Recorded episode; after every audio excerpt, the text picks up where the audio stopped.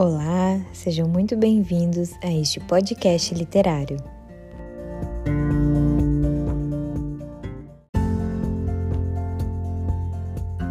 Eu sou a Jéssica Miller. Eu sou a Silvinha Casagrande. E esse é o Gotas Literárias. Esse projeto foi idealizado por duas amigas que se encontraram semanalmente e realizam um clube do livro online. Começamos com lives ao vivo e agora também em formato de podcast. Os episódios serão semanais. Sempre nas sextas-feiras estaremos lançando um novo episódio no ar. Episódio 3 Primeira linguagem de amor toque físico.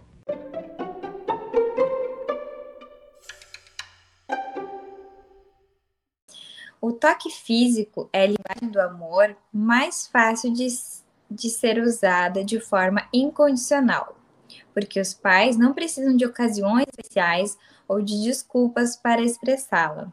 Há oportunidades constantes para transferir o amor ao coração de um filho por meio do toque físico.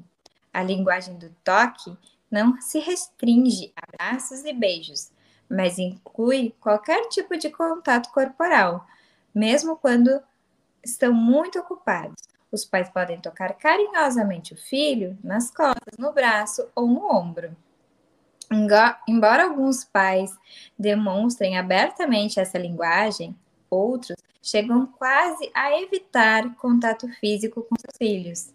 Em geral, essa restrição ao toque físico ocorre porque os pais não se dão conta do próprio comportamento ou não sabem como mudar a situação. Muitos se alegram quando aprendem que podem demonstrar amor dessa maneira tão simples.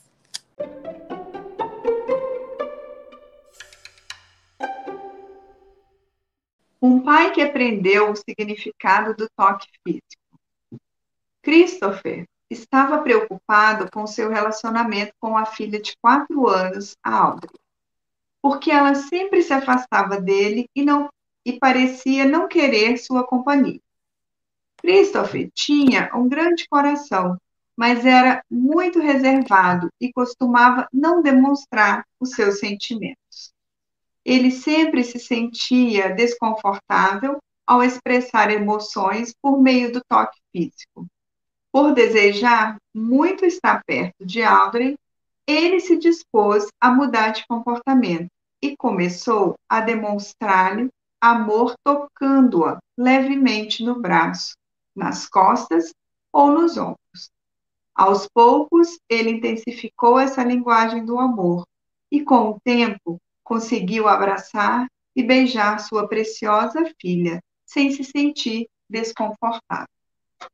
Essa mudança não foi fácil para Cristo, mas ao expressar-se desse modo, ele descobriu que Audrey necessitava de extraordinárias doses de amor paterno. Se não as recebesse, ela se tornaria zangada e aborrecida. Christopher entendeu que a fala de afeto de sua parte poderia posteriormente distorcer os relacionamentos de Audrey com figuras masculinas.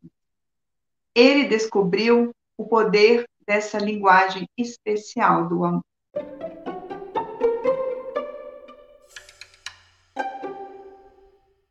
Nos últimos anos, muitos estudos e pesquisas chegaram à mesma conclusão. Os bebês que são carregados no colo e recebem carinhos e beijos desenvolvem uma vida emocional mais saudável do que aqueles que são deixados sozinhos por muito tempo sem nenhum contato físico, como é o caso de crianças que vivem em orfanatos. O toque físico é uma das vozes mais fortes de amor ele grita: Eu amo você.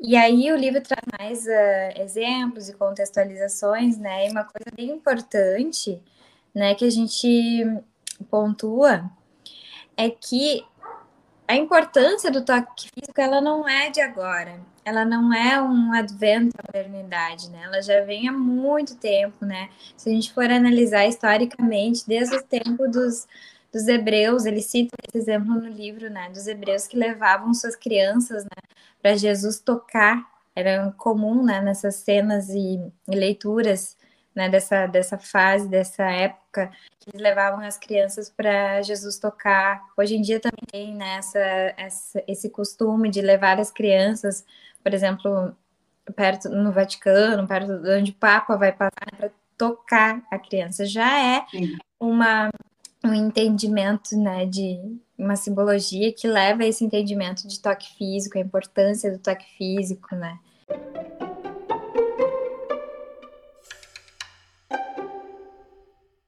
Toque físico durante o crescimento dos bebês, né? É que a gente, é, esse toque, muitas das vezes, ele, a gente pensa só em suprir as necessidades biológicas e a gente acaba fazendo isso muito automático. Vamos, né, troca aquela fralda, troca a criança, dá um banho.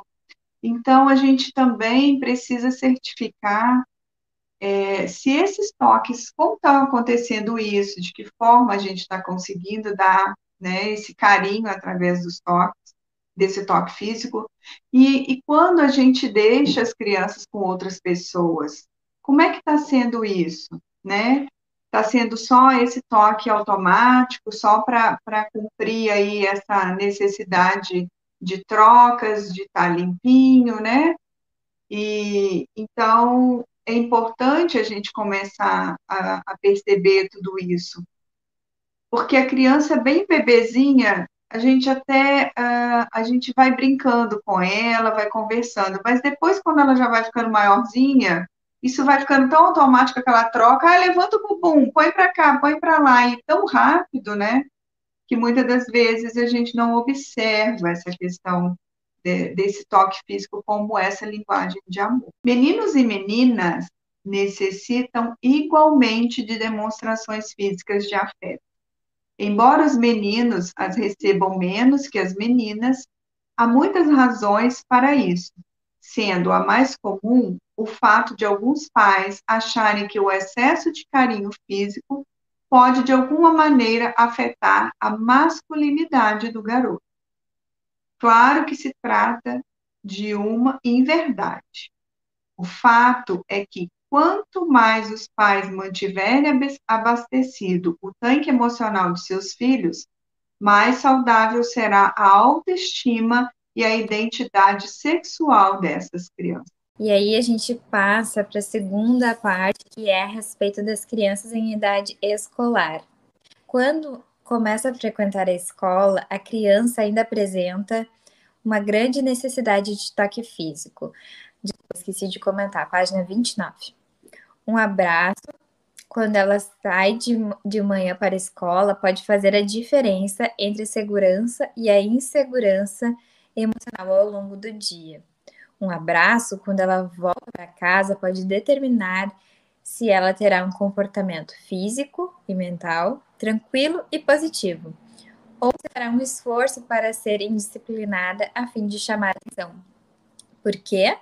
Todos os dias as crianças enfrentam novas experiências na escola e sentem emoções positivas e negativas em relação aos professores e colegas.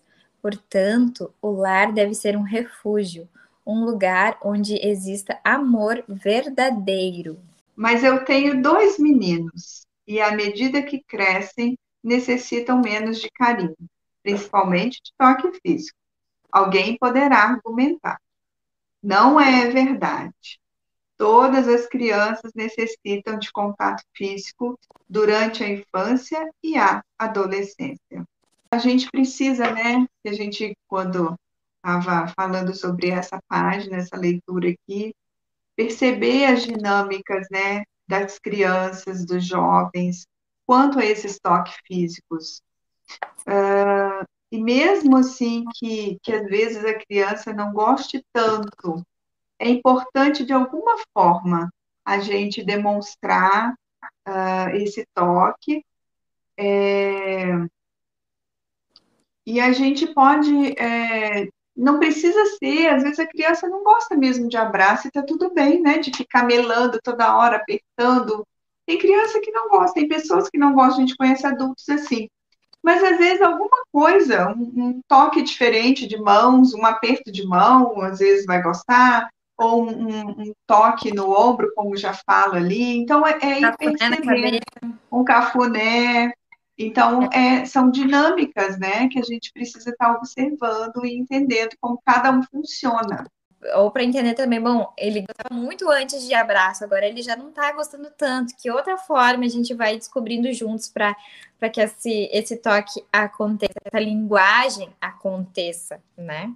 E quando a gente começa a receber, a gente também quer dar de alguma forma. Se a gente receber uma massagem nos pés, depois a gente quer fazer no outro também.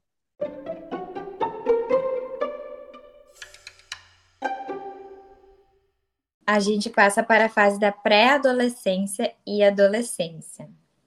E aí ele traz o seguinte: durante os primeiros anos escolares do seu filho, é essencial lembrar que você o está preparando para a fase mais difícil da infância, a adolescência.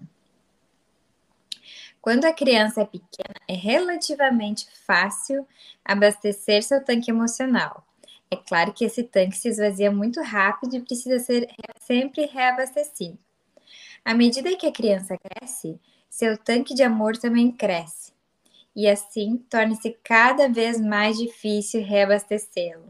A gente vai aprendendo, a gente vai aprendendo a naturalizar o nosso olhar para que a gente possa encontrar a forma correta de se comunicar por essa linguagem com, com as nossas crianças, né? Porque quando eles são mais pequenininhos, é mais fácil, né? Eles são bem mais abertos, mas agora na fase da adolescência, né, é, é um pouquinho mais complicado, né? Não é todo adolescente que gosta, assim, principalmente em público, né? Principalmente em público, mas sempre é um jeito, sempre é uma, uma forma de fazer isso acontecer, né? Sim, então, buscar uma brincadeira. E, na verdade, eh, Jéssica, Uh, é, eu atendo muito crianças de 9, 12 anos. É, os pais às vezes comentam assim, ah, gosta de seguir algumas algumas figuras aí da internet que não são, que eu não gosto muito, que eu não acho legal, mas é preciso acompanhar tudo isso, sabe? E, e ali você vai entendendo o que está acontecendo naquele mundo né, que, que começa agora a ter a referência lá de fora, já vai saindo desse núcleo familiar e começando a trazer essas referências. Então, às vezes são essas dancinhas, né? São esses toquezinhos que muitas dancinhas têm um toque para lá, bate a mão para cá. É acompanhar realmente, é estar aberto para entender o que está passando nesse mundo, né? Dessa da pré-adolescência aí, e da adolescência para poder se conectar cada vez mais e conseguir encher esse tanque, porque agora cresceu e, e o tanque aumenta realmente, né? É por isso que até coloquei um bannerzinho nessa, nessa fala, nessa parte, que diz o seguinte: continue a abastecer o tanque de seu filho com amor, mesmo quando ele eles não demonstrarem essa necessidade. Porque apesar de eles não estarem demonstrando, eles sim precisam falar todas as linguagens do amor e o toque físico é a primeira delas, né? É na página 31 ainda, tem uma atenção especial para as meninas, uma atenção para a transição entre menina e mulher, né? Porque é importante que elas se sintam seguras, elas sabem que elas precisam se preparar e ter uma identidade sexual para enfrentar os anos vindouros. Então, agir de modo espontâneo em razão à autoestima é saudável, tanto para as relações com outras meninas quanto com meninos, né? Porque essa fase da adolescência, ela é bem complicada, especialmente para as meninas, né? No, no convívio escolar, no convívio social delas, com, lidando com outras meninas e com meninos, né? Então, ele, ele traz no livro também alguns exemplos, alguns é, contextos, né? E o quanto é importante essa linguagem de amor para essa questão de autoestima, né? Segurança de, das meninas e, e uma, um crescimento saudável para elas, né? Em todas Sim, as suas relações. E, e, tanto da parte de, do pai quanto da parte da mãe, né? Por isso que eu disse, acompanhar esse mundo que a gente tem hoje, né? É, dessas danças. Então, olhar, acompanhar isso e fazer junto. Então, por exemplo, uma brincadeira ali, o pai dançando junto, fazendo ou assistindo junto alguma coisa. Ai, deixa eu ver o que, que você está vendo aí agora, o que, que você está gostando, quem que você está seguindo, né? E tá esse momento junto está presente. Então, no momento que você está junto, pedindo para assistir alguma coisa, segura a mão da, da, da, criança, da menina, né? Toca a mão, não precisa ser é, é, aquele toque físico todo momento de estar tá abraçado, de estar tá grudadinha. É isso que a gente quer deixar bem claro nessa live. É esse toque ali, sentou, passou a mão, a menina já está querendo fazer unha, de repente já até fez nas suas idade, né, na idade de 11, 12 anos. Nossa, deixa eu ver seu esmalte. Então, o pegar ali nessa mão, nessa unha, tudo já é, é o é toque físico que a gente traz, né? Agora, aqui na página 32, hum, vou fazer uma leitura aqui de uma parte. As meninas com autoestima e identidade sexual fortes e saudáveis conseguem suportar melhor as pressões negativas das colegas. Elas têm mais capacidade de seguir os padrões morais aprendidos em casa e estão mais bem preparadas para pensar por si mesmas. Como isso vai fazer muita diferença na vida das meninas, né, nessa identidade sexual forte, é, nós sabemos o quanto hoje a gente sabe de meninas que, que se envolvem em relacionamentos abusivos, né?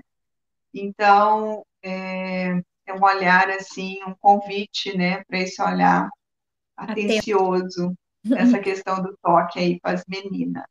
É, e outra coisa a respeito também que, que comenta, né, na, na, leitura é a respeito de, ah, e a gente falou que é importante também a questão do toque não só delegar para a mãe, mas com pais também, né? Ou, ou, quem represente essa figura paterna, né? Porque muitas, muitas, muitos jovens não têm essa figura paterna presente, o, o pai si, mas pode, pode ter um substituto na família, um vovô, uhum. um tio, alguém que, que represente, né? Essa, essa figura paterna que possa estar tá fazendo esse esse uh, tendo esse olhar atento também ajudando nessa fase de transição entre as crianças e os jovens adolescentes, né? Que é importante uh, tanto do, do lado materno quanto paterno, né?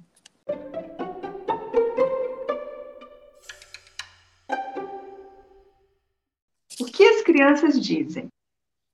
Para muitas crianças, o toque físico fala mais alto que palavras presentes, tempo de qualidade e atos de serviço. Sem ele, seu tanque emocional nunca fica plenamente abastecido. Veja o que algumas crianças têm a dizer sobre o poder do toque físico. É que, para as crianças que compreendem essa linguagem, o toque comunica amor de maneira mais profunda do que dizer eu te amo.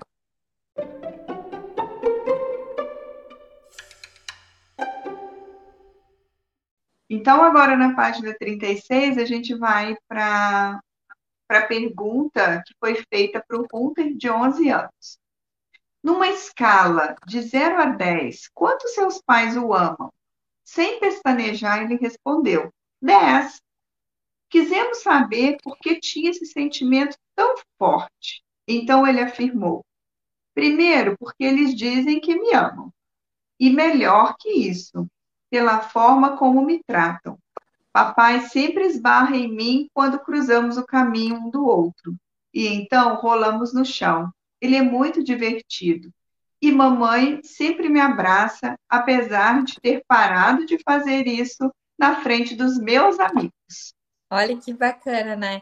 São relatos assim que a gente vai uh, uh, conseguindo colocar a, a, reflexão na ação, né? Que a gente não pense apenas, mas que a gente escute as nossas crianças e a gente entenda, né, ali, a, o, o que eles estão nos comunicando, né? A Estela que a gente tinha separado, de sete anos. Eu sei que a minha mamãe me ama porque ela me abraça.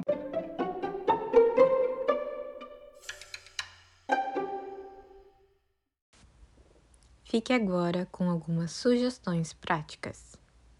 Abraçar ao sair e chegar em casa, ou da escola, ou de algum passeio. Ajoelhar-se se a criança for pequena.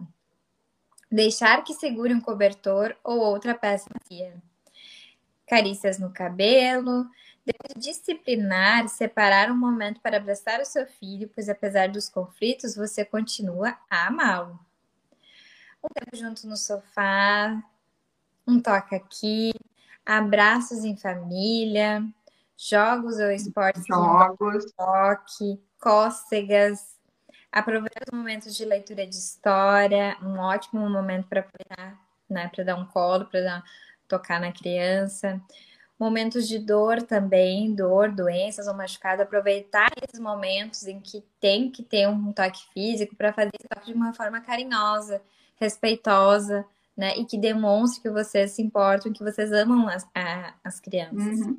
Também, quem tem o costume, ele traz a sugestão de dar as mãos para orar, né? É. A família religiosa, nem todas são, né? Mas também é um momento que se pode aproveitar. Então, Uh, a gente pode parar hoje e fazer uma análise de como é a nossa rotina, a nossa vida, os nossos hábitos e enxergar melhor em que momentos a gente pode estar aproveitando para falar essa linguagem de amor. E principalmente se a criança tem essa como a sua principal linguagem de amor, ela é extremamente importante e como a gente já comentou no começo, é uma das mais fáceis, né, da gente poder estar tá se expressando é através do toque físico. E aqui, aqui Jéssica fala também da, das músicas, né, do movimento, né, como eu já tinha falado, é, de, dos, pré, dos adolescentes ali que estão curtindo essas dancinhas, então aproveitar esses momentos, tá aqui também.